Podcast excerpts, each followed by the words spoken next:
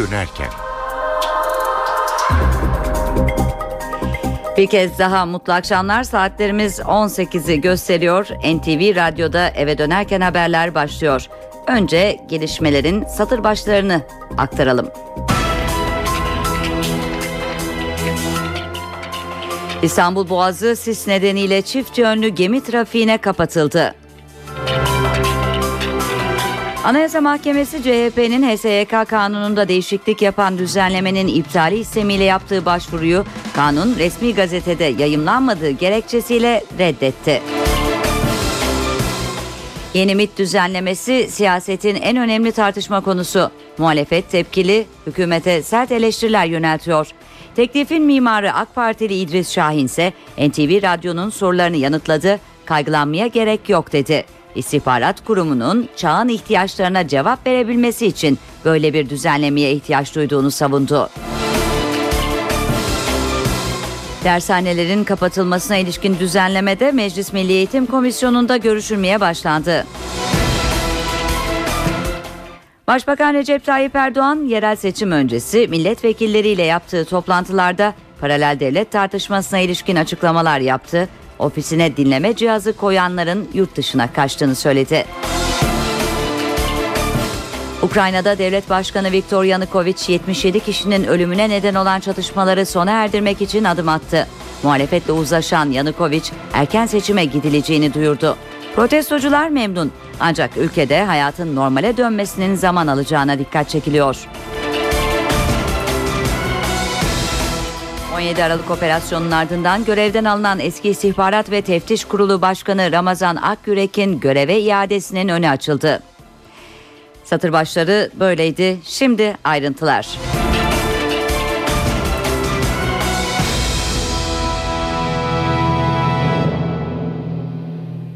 Evet yeni saate sıcak bir gelişmeyi aktararak başlayalım. Sis İstanbul'u terk etmiyor. İstanbul Boğazı yoğun sis nedeniyle çift yönlü transit gemi trafiğine kapatıldı. Ancak şehir hatları vapurları ve İDO seferlerine devam ediliyor. Diğer gelişmelerle devam edelim bültenimizi. Anayasa Mahkemesi CHP'nin HSYK düzenlemesine ilişkin başvurusunu reddetti. Kararın ayrıntılarını şimdi NTV muhabiri arkadaşımız Gökhan Gerçek anlatacak bize. Evet Gökhan, başvuru neden reddedildi ayrıntıları senden dinleyelim. Evet aslında Cumhuriyet tarihinde bir ilk yaşanmış. Cumhuriyet Halk Partisi e, geçtiğimiz cumartesi günü Meclis Genel Kurulu'nda kabul eden yasa köşke onaya gönderildikten sonra yani resmi gazetede yayınlanmadan iptal ve yok sayı, sayılması talebinde bulunmuştu. Yüksek Mahkeme e, Cumhurbaşkanı tarafından onaylanmadan resmi gazetede yayınlanmayan yasa yürürlüğe girmemiştir.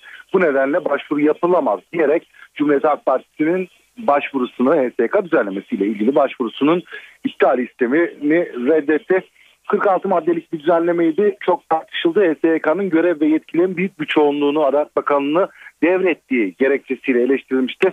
CHP'nin iddiası e, bu düzenlemeyle 17 Aralık operasyonun üzerine örtülmek isteniyor dendi. 40 madde 46 e, maddeden 40 maddenin anayasaya açık aykırı olduğu vurgulandı ve yok hükmünde sayılması istendi. Yetki gaspı saptaması da yapıldı yine yapılan başvuruda ancak Anayasa Mahkemesi içeriye hiç girmeden yani içeriye girmeden teknik olarak Cumhurbaşkanı onaylamadığı bir yasa görüşülemez. Bununla ilgili başvuru yapılamaz dedi. E, reddetti. Ancak ikinci başvuru yapılabilecek. Ne zaman yapılacak? Cumhurbaşkanı Abdullah Gül'ün onayının ardından yasa Gül'ün önünde e, onaylayıp onaylamayacağı belli değil ama yasanın onaylanması durumunda Cumhuriyet Halk Partisi benzer başvuruyu ikinci kez Anayasa Mahkemesi'ne yapabilecek. Ee, peki Gökhan şu an sen meclistesin e, ve genel kurulda önemli bir düzenleme daha ele alınıyor. Cumhurbaşkanı Abdullah Gül tarafından onaylanan ancak e, çekinceler doğrultusunda değişikliğe gidilen internet düzenlemesi de meclise geldi. Bugün burada ne tür değişiklikler yapılacak? Onun ayrıntılarını da senden dinleyelim. Özel hayatın gizliliği ihlal gerekçesiyle eleştirilen düzenlemelerde bulunan Cumhurbaşkanı Abdullah Gül Twitter üzerinden yasayı onayladığını duyurdu ama iki çekincesi vardı. Bu çekincelerle ilgili Türkiye Büyük Millet Meclisi'nde iki yeni düzenleme yapılacak demişti. İşte bugün Türkiye Büyük Millet Meclisi'nde genel kurulunda görüşülen torba yasaya eklendi bu iki düzenleme. Neydi onlar? Bir tanesi tip başkanının özel hayatın gizliliğini ihlal eden görüntü, bilgi ve fotoğraflarla ilgili anında yayın engelleme, erişime engelleme yetkisi bulunuyordu. Bunda bir değişikliğe gidiliyor. Evet erişime engelleme kararı verilebilecek özel hayatın ihlal durumunda Twitter'da, Facebook'ta ve diğer sosyal medya araçlarında ama e, bunu mahkemeye taşımak zorunda başkanı 24 saat içerisinde e, mahkemeye engelleme yazısı gönderecek. Eğer mahkeme engellemeyi uygun bulursa bu engelleme devam edecek ama yasaya aykırı bulunması durumda tip başkanının yaptığı eylem engelleme kararı kaldırılabilecek. Bir ikincisi de internetteki internetteki trafik bilgileri e, düzenlemeye göre bu trafik bilgilerinin kayıt altına alınması öngörülüyordu. Özel hayatın gizliliğini ihlal edeceği gerekçesiyle bu da çok fazla eleştirilmişti. Trafik bilgisi şu e, IP e, hangi IP'den kim kimle konuşmuş, ne konuşmuş, hangi süreyle konuşmuş, bu IP'den hangi bilgiler indirilmiş. Bunun gibi veriler yine özel hayatın gizliliğiyle ilgili verilerdi bunlar. İşte bununla ilgili de yeni bir düzenlemeye gidiliyor. IP bilgileri yasal bir soruşturma olmadığı süreci süre, e, sürece tip başkanlığından tarafından istenemeyecek. E, ancak bir ayrıcalık getiriliyor. E, sos, sanal saldırı durumunda korsan saldırıları durumunda her türlü IP adresi, IP ve trafik bilgileri TİP Başkanlığı tarafından talep edilebilecek. E, yasa genel kurulda ancak görüşülmeye geçilmedi çünkü usul tartışması var komisyondan 48 saat geçmeden genel kurula getirilemeyeceğini belirtiyor muhalefet milletvekilleri ama e, iktidar e, karşı görüşte şu an için görüşme başlamadı. Görüşme başladıktan sonra 16'lık torba yasanın içerisinde bulunan bu düzenlemelerde görüşülecek Sonay. Teşekkür ediyoruz Gökhan. Ayrıntıları senden almayı sürdüreceğiz. Milli İstihbarat Teşkilatı'nın yetkilerini artıran yasa teklifi de yarın Meclis İçişleri Komisyonu'nda görüşülecek. Ancak görüşme öncesi Muhalefetten teklife yönelik eleştiriler geldi. Meclis İçişleri Komisyonu'nda cumartesi görüşülecek MIT'e verilen yetkileri artıran yasa teklifi öncesi muhalefetin tepkisi sürüyor. CHP Genel Başkanı Kemal Kılıçdaroğlu teklifi eleştirdi. Türkiye'nin yasaklar ülkesi haline getirildiğini savundu. Türkiye süratle AKP yönetiminde bir istihbarat devletine dönüştürülmek isteniyor. Biz yasaklarla mücadele edeceğiz diye iktidar oldular. Şimdi geldiler Yasaklarla mücadeleyi bırakın, Türkiye'yi bir yasaklar ülkesi haline getirdiler. MHP Grup Başkan Vekili Oktay Vural da yasa teklifini adrese teslim bir yasa olarak nitelendirdi. PKK ile müzakereleri meşrulaştırırken demokratikleşme paketiyle de yeni zırhlar sağlıyor ve Türkiye'yi bir istihbarat devleti haline dönüştürüyor. BDP eş genel başkanı Selahattin Demirtaş ise düzenlemeye destek vermeyeceklerini açıkladı. O yasa tasarısı MIT'i kuvvetlendirmek, güçlendirmek, operasyon gücünü, istihbarat gücünü artırmaktan çok hükümetin muhaliflerini efendim e, tasfiye etme konusunda MIT'in kullanılması konusunda bir hamledir bu. Cumhurbaşkanı Abdullah Gül'ün 2012 yılındaki KCK soruşturması sırasında savcı tarafından çağrılan MİT Müsteşarı Hakan Fidan'a ifadeye gitmesi yönünde telkinde bulunduğu iddiası yalanlandı. Bir gazetede yer alan haber üzerine açıklama yapan Cumhurbaşkanlığı basın danışmanı Ahmet Sever, Cumhurbaşkanı Abdullah Gül, MİT Müsteşarı Hakan Fidan'a ifade vermeye gitmemesini kesin bir dille söyledi dedi. Cumhurbaşkanı Abdullah Gül, MİT Müsteşarı Hakan Fidan'a ifade vermeye gitmemesini söyledi. Açıklama Cumhurbaşkanlığı basın başdanışmanı Ahmet Sever'e ait. Sever bu açıklamayı Türkiye gazetesinde yer alan bir haber üzerine yaptı. Haberde 2012 yılındaki KCK soruşturmasında MİT Müsteşarı Hakan Fidan'ın savcı tarafından ifadeye çağrılması olayının perde arkasına dair iddialara yer verildi. Habere göre savcının ifade çağrısını alan Hakan Fidan önce Başbakan Erdoğan'ı aradı. Erdoğan o sırada ameliyat hazırlıklarında olduğu için ulaşamadı. Bunun üzerine Cumhurbaşkanını arayan Fidan'a Gül gidin ifadenizi verin dedi. Ancak başbakan bir süre sonra Fidan'ı arayarak kesinlikle ifade vermeye gitme uyarısında bulundu. Cumhurbaşkanlığı basın danışmanı Ahmet Sever, MİT Müsteşarı Fidan'ın Cumhurbaşkanını aradığı bilgisini doğruladı. Ancak haberde Gül'e atfedilen ifadeleri kesin bir dille yalanladı. Sayın Cumhurbaşkanı'nın MİT Müsteşarı Hakan Fidan'a ifade verin sorun çıkmaz şeklinde cevap vermesi asla ve kesinlikle söz konusu olmamış, tam aksine ifade vermeye gitmemesini kesin bir dille aktarmıştır. Ahmet Sever, Cumhurbaşkanı'nın o dönemde bu sorunun büyümemesi için büyük çaba harcadığını da kaydetti.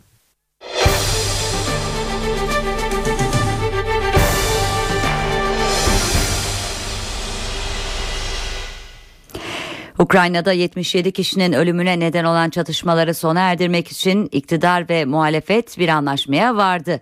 Tarafların imzasını koyduğu anlaşma erken seçime gidilmesini öngörüyor. Anlaşma sağlanmasından kısa bir süre sonra Ukrayna parlamentosu da harekete geçti. Devlet Başkanı Viktor Yanukovych,'in yetkilerini sınırlayan 2004 anayasasına geri dönülmesine parlamentodan onay çıktı. Ayrıca gözaltına alınan tüm göstericilere af çıkarıldı. Günlerdir bağımsızlık meydanını terk etmeyen göstericilerin atılan bu adımları kabul ettiği belirtiliyor. Ancak sokaktaki her grubun anlaşmaya uyup uymayacağı merak konusu. Her koşulda meydanların boşaltılarak hayatın normale dönmesinin zaman alacağına dikkat çekiliyor. Somali'nin başkenti Mogadishu'da başkanlık sarayına saldırı düzenlendi. Somali polisi üzerinde patlayıcı taşıyan silahlı 10 militanın başkanlık sarayını hedef aldığını duyurdu. Saldırı bomba yüklü bir aracın infilak ettirilmesiyle başladı. Ardından militanlar binaya girmeye çalışınca Afrika Barış Gücü askerleriyle çatışma çıktı. Militanların öldürüldüğü ancak hükümet görevlileri arasında da hayatını kaybedenler olduğu açıklandı. Somali Cumhurbaşkanı saldırıdan yara almadan kurtuldu. Saldırının sorumluluğunu El-Kaide bağlantılı Eşşebap örgütü üstlendi. NTV Radyo Şırnak'ın Uludere'de yol yapım çalışmalarını sürdüren iş makineleri ve iş makinelerinin emniyetini sağlayan güvenlik güçlerine PKK'lılar Irak tarafından roket atar ve hafif silahlarla taciz ateşi açtı. Güvenlik güçleri anında karşılık verdi. TSK açıklamasında olayın hemen ardından bir keşif uçağı ve iki taarruz helikopterinin bölgeye gönderildiği ifade edildi. Devletin zirvesi Konya'da Barış Kartalı olarak adlandırılan havadan ihbar ve kontrol uçağının hava kuvvetlerine teslim töreninde buluştu. Üçüncü ana jet üstündeki törene Cumhurbaşkanı, Meclis Başkanı ve Başbakan katıldı. Törende Başbakan Erdoğan ve Cumhurbaşkanı Abdullah Gül, Barış Kartalı'nın hava kuvvetlerine sağlayacağı desteğe vurgu yaptı. Savunma sanayinde dışa bağımlılığı azaltacaklarını söyleyen Başbakan Recep Tayyip Erdoğan, yakın coğrafyadaki çalkantılı dönemin savunma yeteneklerine önem kazandırdığını söyledi. Cumhurbaşkanı Abdullah Gül de Türk Silahlı Kuvvetleri'nin bu uçaklara sahip olmasıyla güçlü müttefikleri arasında ayrı bir konuma ulaştığını vurguladı. Kırklar elinde Gezi Parkı eylemlerine destek verdiği iddiasıyla 470 kişi hakkında açılan davalar görülmeye başlandı. Sanıklar hakkında binin üzerinde dava açıldı. 5 davanın görüleceği mahkemede ilk etapta 122 kişi hakim karşısına çıkacak. 4 savcı tarafından hazırlanan iddianamede sanıklar hakkında toplantı ve gösteri yürüyüşleri kanununa aykırı davrandığı gerekçesiyle toplam 3700 yıl hapis cezası isteniyor. Duruşmalar sanık ve dava sayısıyla Türkiye'nin en büyük gezi davalarından biri olarak gösteriliyor.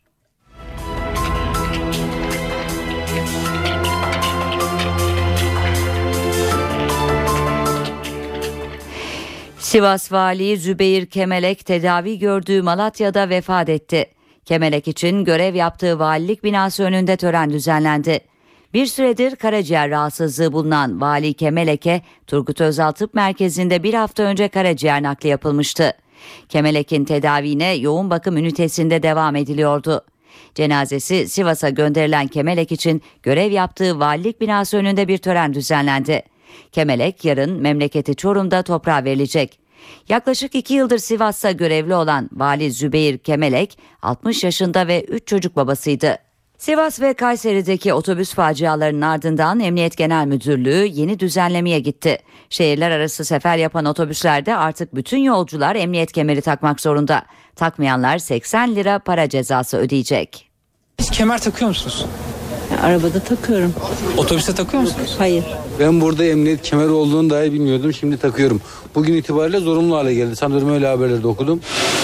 Emniyet kemeri takan hayatta kalır. Kaza raporları, testler ve acı tecrübelerle sabit bir gerçek bu. İçinde manken de olsa rahatsız eden kaza testinde emniyet kemeri takılan manken koltuğunda kalıyor. Sivas ve Kayseri'deki otobüs kazalarında 30 kişi hayatını kaybetti. Yeni düzenleme yapıldı. Yolculara da emniyet kemeri takma zorunluluğu getirildi. Karayolları Trafik Kanunu'na göre yolcu otobüslerindeki tüm yolcuların emniyet kemeri takması artık zorunlu. Şu anda Esenler Otogarı'ndayız ancak yolcuların birçoğunun uygulamadan haberi yok. Özel araçta takıyoruz ama otobüslerde ilk defa duyuyorum. Neden takmıyordunuz?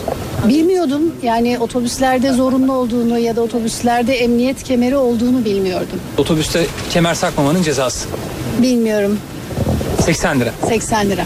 Gideceğiniz yere ne kadar ödediniz? Gideceğimiz yere 70 lira.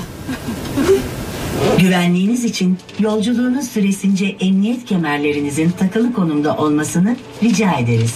Otobüslerde yola çıkılmadan önce tıpkı uçaklarda olduğu gibi kemerlerinizi takın uyarısı yapılıyor. Haberiniz yok bu uygulamadan. Yok ben Almanya'da yaşıyorum. Bilmiyorum. öyle. Almanya'da takılı mı peki emniyet kemeri? Almanya'da hep takılıyor. Burası daha mı farklı Türkiye? Tabii burada genelde kimse takmıyor sanki. Evet burası Türkiye. Türkiye'de her yıl trafik kazalarına 4000 kurban veriliyor. Uzmanlar uyarıyor. Yaşamak için emniyet kemeri takın. Ulaştırma, Denizcilik ve Haberleşme Bakanı Lütfi Elvan, Marmaray'la 4 ayda İstanbul'un nüfusu kadar yolcu taşındığını söyledi. Elvan, Avrupa ile Asya'yı denizin altından tünelle bağlayan Marmaray'ın taşıdığı yolcu sayısının 116 günde 13,5 milyonu aştığını ifade etti. 7 dakikada bir seferlerin yapıldığı Marmaray bir günde ortalama 110 bin kişi taşımış oluyor. Elazığ'da yaklaşık 4 aydır kayıp olan 17 ve 19 yaşlarındaki 3 genç boş bir binada ölü bulundu. Cesetlerin yanında mangal vardı.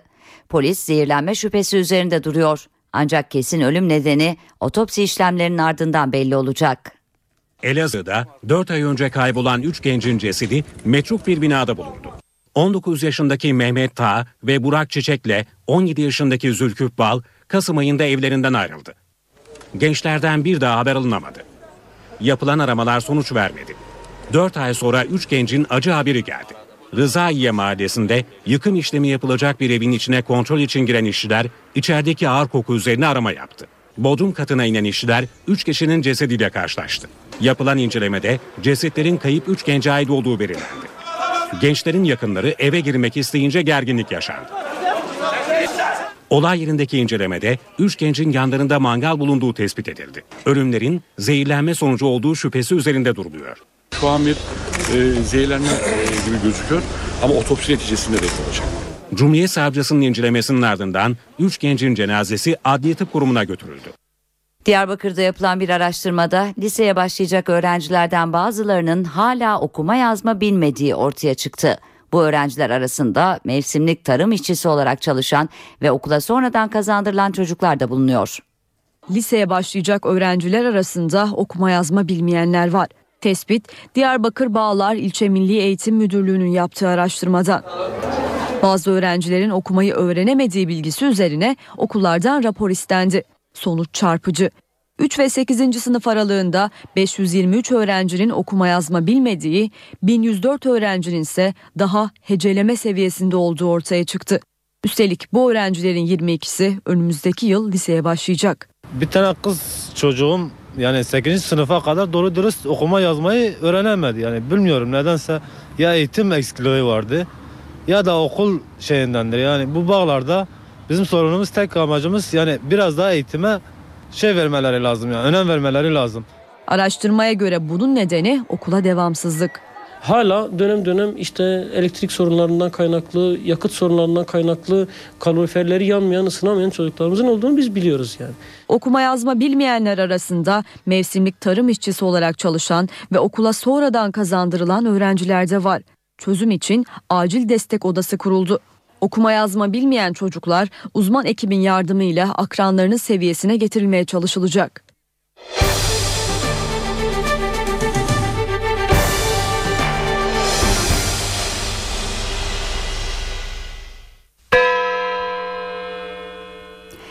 Para ve sermaye piyasalarındaki son duruma göz atalım. Borsa İstanbul günü yarım puanlık yükselişle 64.025 puandan tamamladı. Serbest piyasada dolar 2 lira 18 kuruş, euro 2 lira 99 kuruştan satıldı.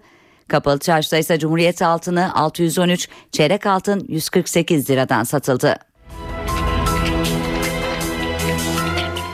Çevre ve Şehircilik Bakanlığı kentsel dönüşümde 2014 yılı hedeflerini belirledi. 650 bin konut ve iş yerinde risk tespiti yapılacak. Ardından yıkıma başlanacak. Bu yıl 1 milyar liralık kredi desteği verilecek. NTV Ankara İstihbarat Şefi Ahmet Ergen ekonomi günlüğünde bu haberin ayrıntılarını aktaracak şimdi bize. Ahmet seni dinliyoruz.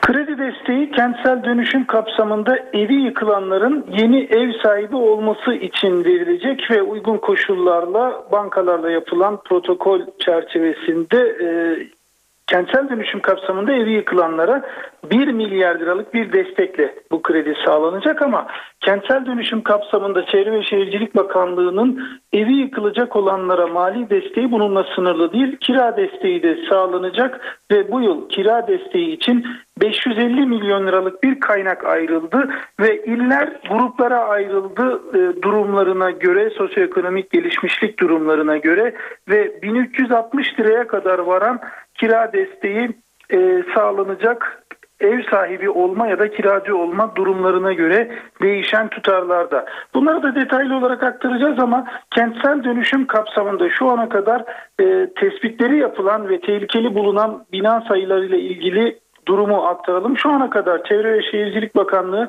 20.889 binayı tehlikeli olarak tespit etti. Bu binalardaki konut sayısı 77 bin civarında, dükkan sayısı da 12 binin üstünde ve bunlar çerçevesinde bu tespitler çerçevesinde 55 binden fazla bağımsız birimde yıkım çalışması başladı ve 3 binin üstünde yıkımda şu an için e, tamamlanmış durumda. E, bunlar e, konut ve dükkan olarak ayrılıyor. Dükkan olarak baktığımızda 15 bine yakın yıkım var. Geçtiğimiz yıl e, 106 alanda tehlikeli bölge ilanı yapılmıştı kentsel dönüşüm projesi çerçevesinde.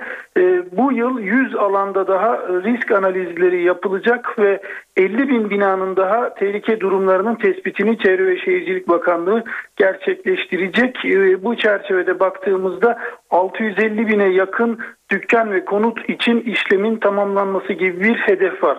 Biraz önce söylemiştik 1 milyar liralık kredi desteğinin yanı sıra kira desteği de sağlanacak diye vatandaşlara 425 lira ile 1360 lira arasında değişen oranlarda kira ödenecek. 550 milyon toplam bütçesi var. Ankara, İzmir ve İstanbul gibi şehirlerde e, kat maliki ya da ev sahibi olanlar için 680 liralık bir kira desteği söz konusu. Kiracılar içinse 1360 lira olacak bu destek. Artvin, Hakkari, Erzincan, Tunceli ve Kilis gibi illerde malikler için 425 lira, kiracılar için 850 liralık bir destek söz konusu.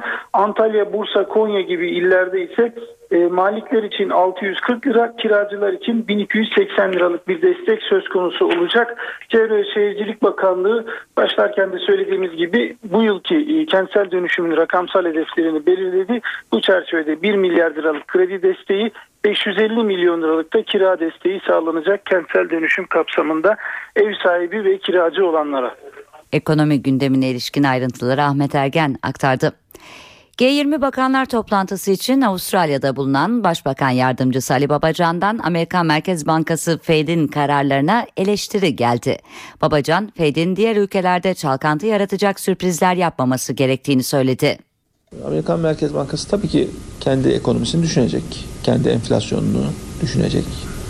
Ama böylesine artık finans kanalıyla ve ticaret kanalıyla birbirine kenetlenmiş, birbirine bağlanmış bir dünyada da hiçbir ülke izole bir şekilde yaşamıyor. Her ülkenin attığı adım diğer ülkeyi etkileyebiliyor. Dolayısıyla kendini düşünsün ama başka ülkelere baksın ve bunlar konuşulsun. E, bizim hem ekonomimizle ilgili tabii merak ediyorlar. Ne beklenmeli, ne yapılacak, ne tür politikalar izlenecek. Hem de Türkiye'deki bu son siyasi gelişmeleri de merak ediyorlar. Türkiye'ye uzun vadeli yatırım yapmış, Türkiye'ye uzun vadeli bakan yatırımcılar e, gelişmeleri hem yakından takip ediyorlar hem de olan biteni daha detaylı bir şekilde anlamış durumdalar.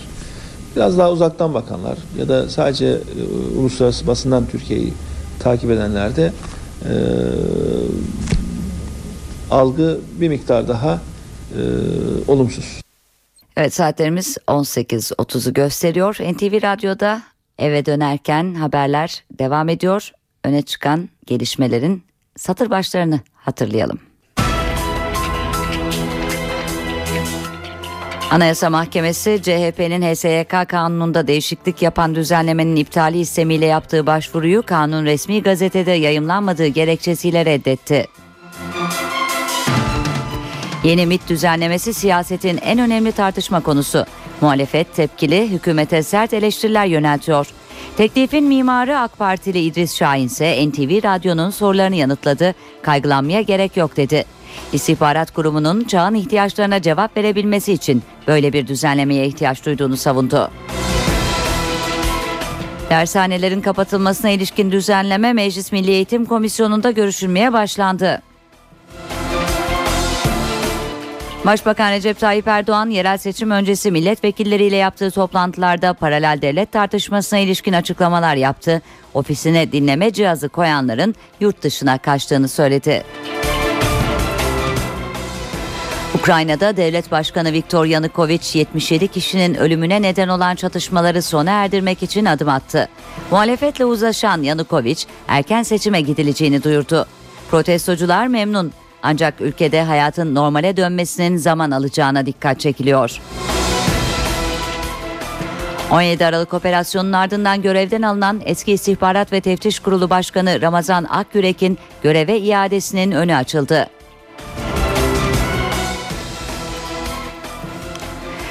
Evet özetleri aktardık. Şimdi bizleri hafta sonu nasıl bir hava bekliyor ona bakacağız. NTV Meteoroloji Editörü Gökhan Abur'u dinliyoruz. İyi akşamlar. Kuzeye dönen rüzgarlar batıda bulutlanmayı arttırırken sıcaklıkları da azaltıyor. Hafta sonu 2-3 derece azalacak. Önümüzdeki haftanın ilk günleri ise daha da azalmasını bekliyoruz. Yarın güneye kadar artan bulutlanma akşama doğru hafif yağış bırakabilir. Batıda yağışlar pazar günü başlıyor. Kıyı Ege ve Marmara'da başlayacak yağışlar ilerleyen saatler İç Ege, Anadolu'nun batısı ve Batı Karadeniz'i de etkisi altına alacak.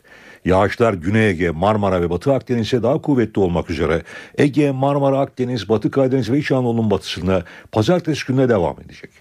Salı günü kıyı Ege, Batı Akdeniz ve Trakya'da yağış giderek etkisini kaybederken yurdun büyük çoğunluğunda etkisini sürdürecek. Havanın soğumasıyla birlikte iç ve doğudaki yağışların karla karışık yağmur ve kar şeklinde olmasını bekliyoruz. Evet İstanbul'da bugün bulutlanma arttı. Rüzgarın kuzeye dönmesi hissedilen sıcaklıkları azaltıyor. Yarın sıcaklıklar biraz daha azalacak ve karayere dönecek rüzgarla birlikte hava biraz daha soğuyacak. Yarın için hissedilen sıcaklık 12 derece civarında olacak. Ankara'da hafta sonu sıcaklık yüksek ama hava bulutlu. Yarın beklediğimiz en yüksek sıcaklık 16 derece olacak. İzmir'de ise hava biraz bulutlu. Sıcaklık 18 dereceye kadar çıkacak. Pazar ve pazartesi günü ise İzmir'de yağmur var. Hepinize iyi bir hafta sonu diliyorum. Hoşçakalın. Güney Amerika ülkesi Brezilya, Haziran'da ev sahipliği yapacağı Dünya Kupası'na hazırlanıyor. Yetkililer en çok güvenlik konusu üzerine mesai harcıyor. Brezilya ordusu ve polis tatbikatlarla şimdiden olası eylemler için önlem alıyor. Haziran ayında Dünya Kupası'na ev sahipliği yapmaya hazırlanan Brezilya'da hummalı bir faaliyet var. Bir yandan inşa edilen yeni stadlar açılırken diğer yandan da Dünya Kupası sırasında güvenliğin sağlanması için gerekli önlemler alınıyor. Polisin yanı sıra ordu da alarmda. Bu çerçevede Brezilya donanması Rio kenti açıklarında en büyük tatbikatlarından birini gerçekleştirdi. Tatbikata 30 bin asker, 60 savaş gemisi ve 15 savaş uçağı katıldı. Tatbikatın adı Mavi Amazon. İlk kez donanma böyle bir tatbikat gerçekleştiriyor. Tatbikatta gemiye sızan göstericiler etkisiz hale getirildi. Brezilya'da geçen yıl meydana gelen hükümet karşıtı protesto ve şiddet olayları Dünya Kupası'nın güvenliğine ilişkin kaygılara neden olmuştu. Brezilya hükümeti bu endişeleri gidermek için karşılaşmaların yapılacağı 12 şehirde toplam 170 bin polis ve askerin görev yapmasına kararlaştırdı. 12 Haziran'da başlayacak Dünya Kupası'nda 32 takım mücadele edecek. Evet sevgili dinleyiciler futbolda gözler hafta sonu oynanacak derbiye çevrildi. Lider Fenerbahçe'nin arkasında zirve yarışını sürdüren Beşiktaş bu hafta sonu takipçisi Galatasaray'a konuk olacak. İki ekipte mutlak 3 puan hedefliyor. Dev derbi öncesi bir yorum alacağız şimdi. Telefon attığımızda spor yazarı Cem Dizdar var. İyi akşamlar Sayın Dizdar. İyi akşamlar kolay gelsin. Teşekkür ediyoruz. Evet oldukça değişik bir derbi olacak bu. Siz nasıl bir derbi bekliyorsunuz? Sizce terazide kim ağır basıyor? Şimdi terazide kuşkusuz ki ev sahibi e, Galatasaray ağır basıyor. Çünkü yani kendi taraftarı önünde iyi oynayan bir takım. Ee, onun da ötesinde yedek kulübesi Beşiktaş'a göre avantajlı bir takım. Daha çok e, oyuna müdahale edecek oyuncu sayısı var Galatasaray'ın yedek e, kulübesinde. Ancak e, şöyle bir sıkıntısı var Galatasaray'ın. Devre arasında çok e, oyuncu transfer etti ve bu oyuncular ister istemez takımdan beklentileri e, yükseltti taraftar nezdinde.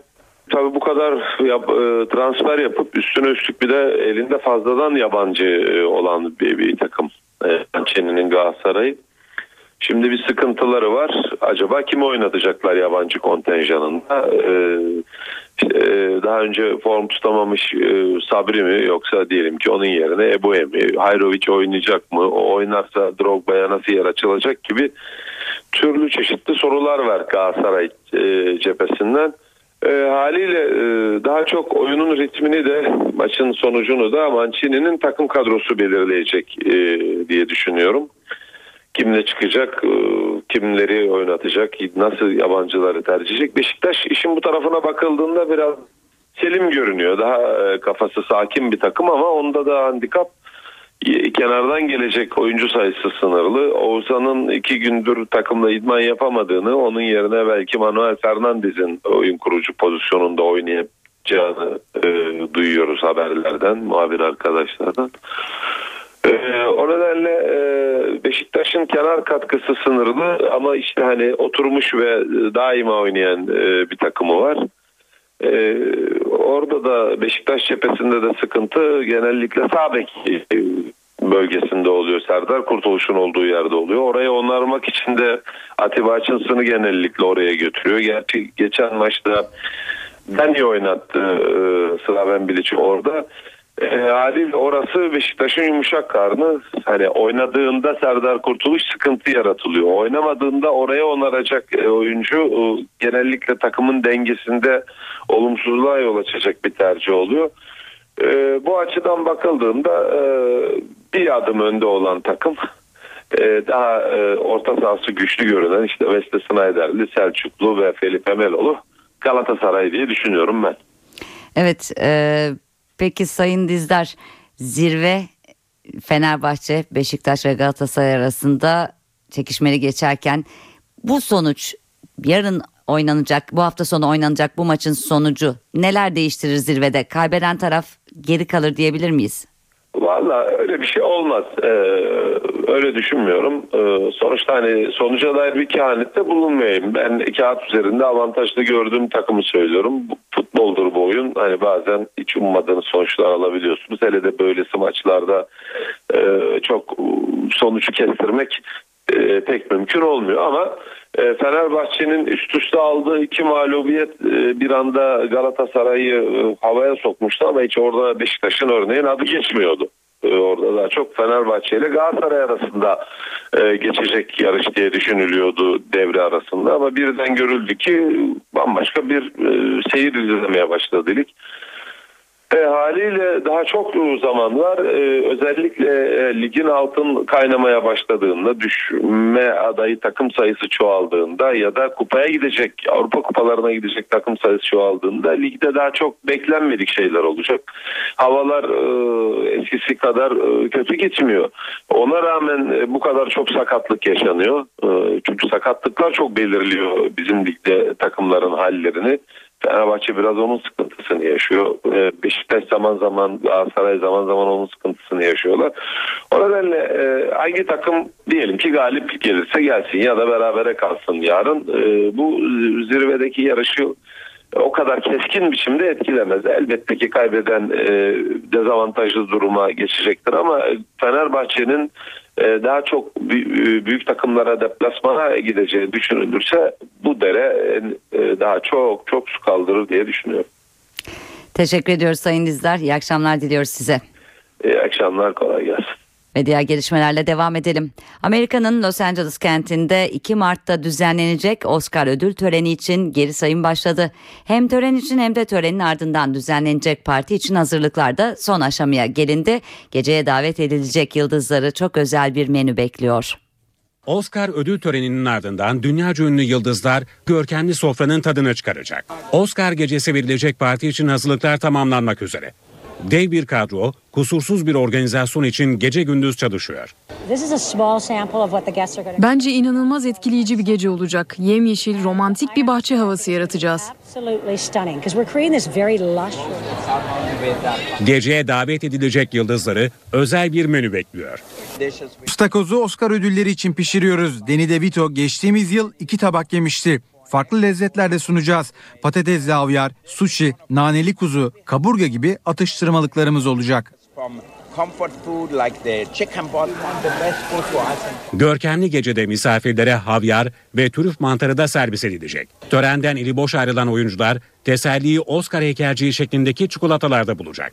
86. Oscar ödülleri 2 Mart'ta Los Angeles'ta düzenlenecek törenle sahiplerini bulacak.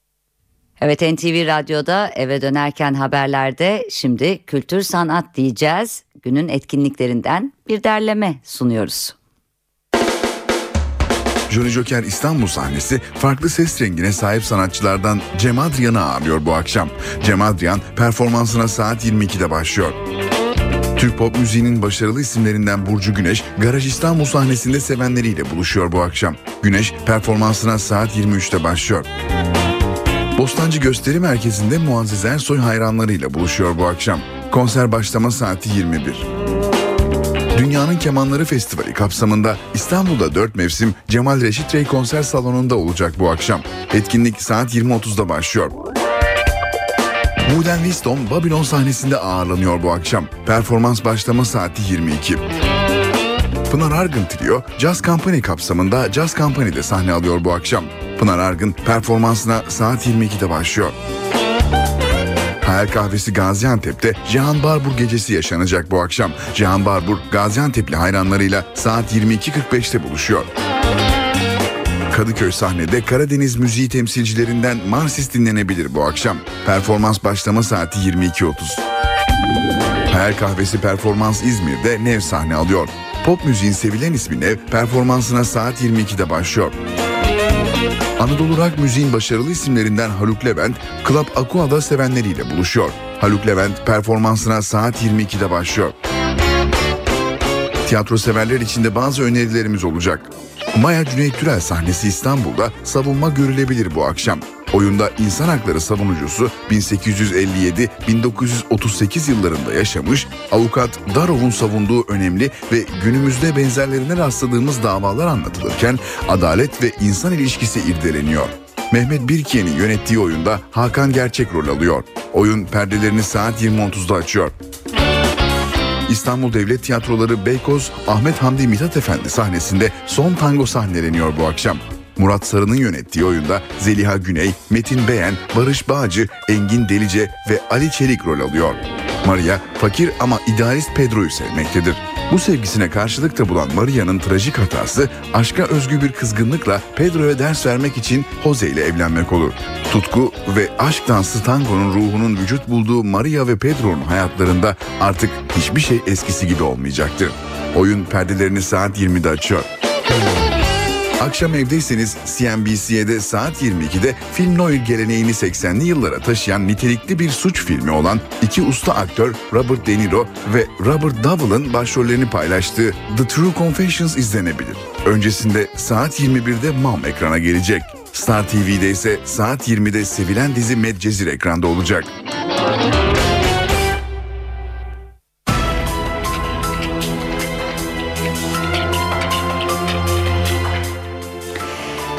Evet NTV Radyo'da eve dönerken haberlere devam ediyoruz. Öne çıkan gelişmelerden satır başlarını hatırlatalım. Ukrayna'da devlet başkanı Viktor Yanukovych 77 kişinin ölümüne neden olan çatışmaları sona erdirmek için adım attı. Muhalefetle uzlaşan Yanukovych erken seçime gidileceğini duyurdu. Protestocular memnun. Eski başbakan Yulia Timoshenko da serbest kalıyor. MHP lideri Devlet Bahçeli yeni MİT düzenlemesini eleştirdi. Başbakan MİT'i arka bahçesi yapmak istiyor dedi. Anayasa Mahkemesi CHP'nin HSYK kanununda değişiklik yapan düzenlemenin iptali istemiyle yaptığı başvuruyu kanun resmi gazetede yayımlanmadığı gerekçesiyle reddetti. Dershanelerin kapatılmasına ilişkin düzenleme Meclis Milli Eğitim Komisyonu'nda görüşülmeye başlandı. Evet satır başları böyle şimdi ayrıntılar.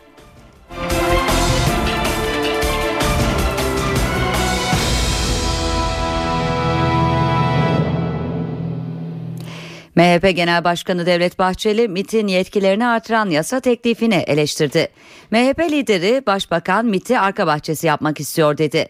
Bahçeli'nin açıklamalarının ayrıntılarını NTV muhabiri Funda Görey anlatacak. Mecliste görüşülecek yarın İçişleri Komisyonu'nda görüşülmeye başlanacak MIT'in yetkilerini artıran kanun teklifiyle ilgiliydi. E, MHP Genel Başkanı Devlet Bahçeli'nin açıklaması Bahçeli bu kanun teklifini sert ifadelerle eleştirdi. Bu kanun teklifiyle birlikte Başbakan Erdoğan'ın MIT'i tam anlamıyla arka bahçesine çevirmeye çalıştığını öne sürdü. Bahçeli ve e, siyasi çıkarları uğruna baştan aşağı kullanmak amacıyla harekete geçmiştir ifadelerini kullandı. Bahçeli teklifin her anlamda sorumlu olduğunu söyledi. Her açıdan tehlikeli olduğunu öne sürdü ve bu teklifle özel hayatın dokunulmazlığının MIT aracılığıyla bastırılacağını savundu Bahçeli. Sert ifadelerinin olduğu yazılı açıklamada e, MHP lideri aynı zamanda maddeler üzerinden de eleştirilerini sürdürdü. Kanun teklifi MIT'in yetkilerini artıran kanun teklifi aynı zamanda MIT personeline tutuklu ve hükümlülerle yapacağı görüşme, ilişki kurma yönündeki adımlarını da yasal güvence altına alıyor. Bahçeli bunu terör örgütüyle yapılan pazarlıkların yasal teminat altına alınması olduğunu öne sürdü ve bunu da sert ifadelerle eleştirdi. Terörle pazarlık yapanları korumak amacı taşıdığını söyledi Devlet Bahçeli yazılı açıklamasında. Bahçeli son olarak milletvekillerine seslendi. Milletvekillerinin bu e, kanun teklifiyle e, ilgili olarak gereken tepkiyi ortaya koymaları gerektiğini söyledi. CHP lideri Kemal Kılıçdaroğlu internet düzenlemesinde içeren torba yasayı onaylayan Cumhurbaşkanı Abdullah Gül'e tepki gösterdi. Kılıçdaroğlu Cumhurbaşkanları oturup hükümetle pazarlık etmez dedi. Sayın Cumhurbaşkanı daha önce attığı bir tweette sanal dünyaya kimse karışmasın demişti. Bunu söyleyen kişi internete yasak getiren yasayı imzalıyor. Şimdi hangisi, hangisi doğru acaba? Olduğunuz gibi görüneceksiniz veya göründüğünüz gibi olacaksınız. Bugün böyle, yarın böyle olmaz. O makam yasak anlayışın güvencesi olmamalıdır. Ayrıca o makamda oturan kişi gelen yasayı ya onaylar veya parlamentoya tekrar görüşülmesi için iade eder. Hükümetle oturup pazarlık yapmaz. Orası pazarlık makamı değildir. Anayasada da Cumhurbaşkanlarının hükümetle pazarlığa oturacaksınız diye bir yetkisi yoktur. Sayın Cumhurbaşkanı bunları bırakmış hükümetle pazarlığa oturmuştur. Ukrayna'da taraflar anlaşmaya vardı. Ukrayna'da devlet başkanı Viktor Yanukovych 77 kişinin ölümüne neden olan çatışmaların ardından muhalefetle uzlaştı, erken seçime gidileceğini duyurdu. Kasım ayından beri meydanlarda gösteri yapan protestocular durumdan memnun. Ukrayna sokaklarına hakim olan kaos devlet başkanı Viktor Yanukovic'e geri adım attırdı. Yanukovic protestocuların talep ettiği gibi erken seçime gitmeyi kabul etti.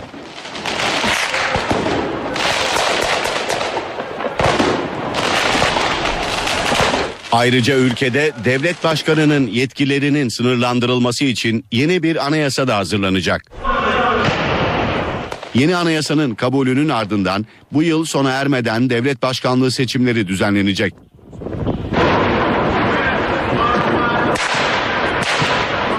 İlk etapta ülkede 10 gün içinde muhalefetin de yer alacağı ulusal birlik hükümeti kurulacak. Bu uzlaşma planına muhalefet liderlerinin yanı sıra göstericileri temsil eden konsey de onay verdi. Ancak sokakta giderek radikalleşen her protestocu grubun planı destekleyip desteklemeyeceği merak konusu. Bence Yanukovych müzakere yapılmamalı. Bu müzakerelerde Yanukovych kendisine dokunulmazlık sağlamaya çalışıyor. Hemen istifa etmeli. Her koşulda ülkede meydanların boşaltılmasının ve hayatın normale dönmesinin zaman alacağına dikkat çekiliyor. Bu arada Ukrayna'da yeni bir gelişme daha yaşandı. Eski Başbakan Batı yanlısı Yulia Timchenko'nun tahliye edileceği açıklandı. Anayasa Mahkemesi CHP'nin yeni HSYK yasasının iptali için yaptığı başvuruyu reddetti. Yüksek Mahkeme red gerekçesi olarak HSYK yasasının henüz resmi gazetede yayımlanmamış olmasını gösterdi. Cumhuriyet Halk Partisi HSYK düzenlemesiyle bir yetki gaspının söz konusu olduğunu savunarak Anayasa Mahkemesi'ne önceki gün başvurmuş ve yasanın yok hükmünde sayılmasını talep etmişti.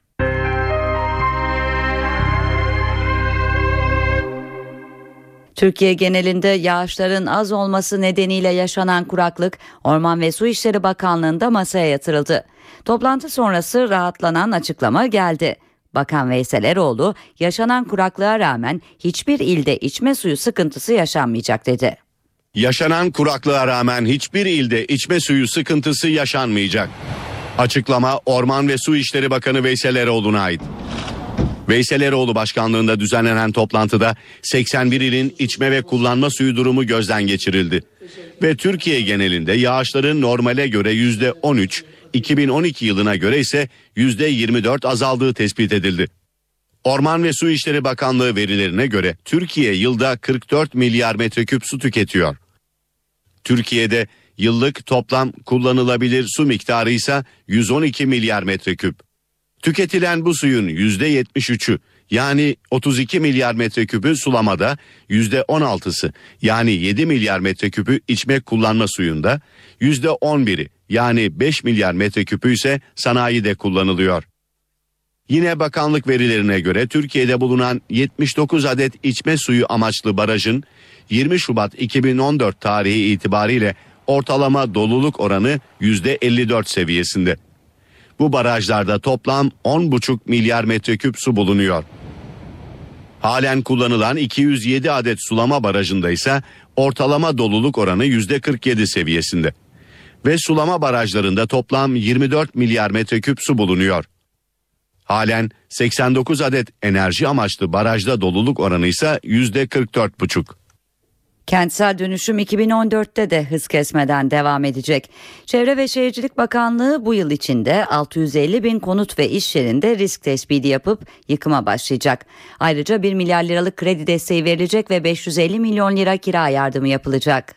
Kentsel dönüşümde 2014 yılı hedefi belirlendi. 1 milyar liralık kredi desteği verilecek. 550 milyon lira kira yardımı yapılacak. 607 bin konut ve dükkanda risk tespiti yapılıp yıkıma başlanacak. Çevre ve Şehircilik Bakanlığı 2014 yılında 100 alanı daha riskli alan ilan etmeyi planladı. Bu yıl 50 bin binanın daha risk tespitini yapacak olan bakanlık 607 bin dükkan ve konutu riskli ilan etti. Bu kapsamda riskli ilan edilen konut, bina ve dükkanların da yıkımına bu yıl başlanacak. Çevre ve Şehircilik Bakanlığı kentsel dönüşüm kapsamında evi yıkılan vatandaşlara yeni ev almaları ya da kiralamaları için kredi ve kira desteği vermeyi bu yılda sürdürecek. 1 milyar liralık kredi sağlayacak olan bakanlık riskli yapılar üzerinde hak sahipliği bulunan kişilere de kira desteği sağlamak amacıyla 550 milyon liralık bütçe ayırdı. Bu bütçeden bölgelere göre vatandaşlara 425 lirayla 1360 lira arasında değişen oranlarda kira ödemesi yapılacak. Örneğin Ankara, İzmir ve İstanbul gibi büyük şehirlerde malikler için 680 lira, kiracılar için de 1360 lira kira desteği verilecek. Ve sevgili dinleyiciler hafta sonu geldi. Vizyona yeni filmler girdi. Bakalım bu hafta sinema severler için seçenekler nasıl? Ben ormanda bir geyik gördüm. Çık! Dışarı çık! Korkma. Benden ne olur korkma. Hasta masta dinlemem atarım içeri ha. Sinemalarda bu hafta ikisi yerli 3 film vizyona girecek. Reha Erdem'in son filmi şarkı söyleyen kadınlar izleyiciyle buluşuyor. Deprem ihtimali nedeniyle boşaltılmak istenen bir adada bu karara karşı çıkan kadınların mücadelesinin anlatıldığı filmde Binnur Kaya, Filip Arditi, Kevork Malikyan ve Deniz Hasgüler rol alıyor. Filmin konusu şöyle. İstanbul'un adalarından birinde bir deprem nedeniyle adayı boşaltma kararı alınmıştır. İnsanlar akın akın adadan ayrılır ancak küçük bir kesim bu karara uymayarak kalmakta direnir. Etrafta kıyamet arifesini andıran bir atmosfer hüküm sürerken geride kalanlar için hayat koşulları günden güne zorlaşacaktır. Film yaşamları farklı engellerle sıkıştırılmış bir grup kadının inanç, cesaret ve enerjiyle hayatın farklı boyutlarına yaptıkları serüvenleri etrafında şekilleniyor. Buna pis burun derler koçum. Pis burunu dayayacaksınız. Burası bizim toprağımız. Ben bu arsaya inşaat inşaat yaptırtmam kardeş. Ben oraya para bağladım, yatırım yaptım. Ben sana 300 bin lira veriyorum bana satın arsayı. Recep İvedik serisinin dördüncü filmi komedi sevenleri sinema salonlarına çekmeyi hedefliyor. Senaryosunu Şahan Gökbakar'ın yazdığı filmi Togan Gökbakar yönetti. Şahan Gökbakar'ın yanı sıra İrfan Kangı ve Cem Korkmaz gibi oyuncuların rol aldığı filmin konusu şöyle. Recep İvedik mahallesindeki çocuklardan kurulu futbol takımının antrenörüdür. Ancak düzenli olarak idman yaptıkları araziyi sermaye sahibi biri satın alacaktır. Recep'in buna izin vermeye niyeti yoktur. Recep'e göre araziyi kurtarmanın tek yolu para bulup araziyi satın almaktır. Bulabildiği tek çözümse Survivor'a katılıp büyük ödülü kazanmaktır. Recep burada Karayip korsanlarıyla karşılaşacaktır. Cezası bu şekilde olmaz ki ya. did all right. They're beautiful. Did we do that? They're like young gods. I've been offered a job. Thought you and Tom would come with me. You mean move? Doris Lessing'in Nobel Edebiyat Ödüllü Büyük Anneler adlı kısa öyküsünden beyaz perdeye aktarılan Yasak Aşk izleyiciyle buluşuyor. Filmin başrollerini Naomi Watts ve Robin Wright paylaşıyor. Yönetmenliğini Annie Fontaine'in yaptığı filmde Avustralya'da yaşayan çocukluk arkadaşları Lil ve Rose'la onların iki oğlu arasındaki ilişkiyi anlatılıyor. We're trying to kill each other.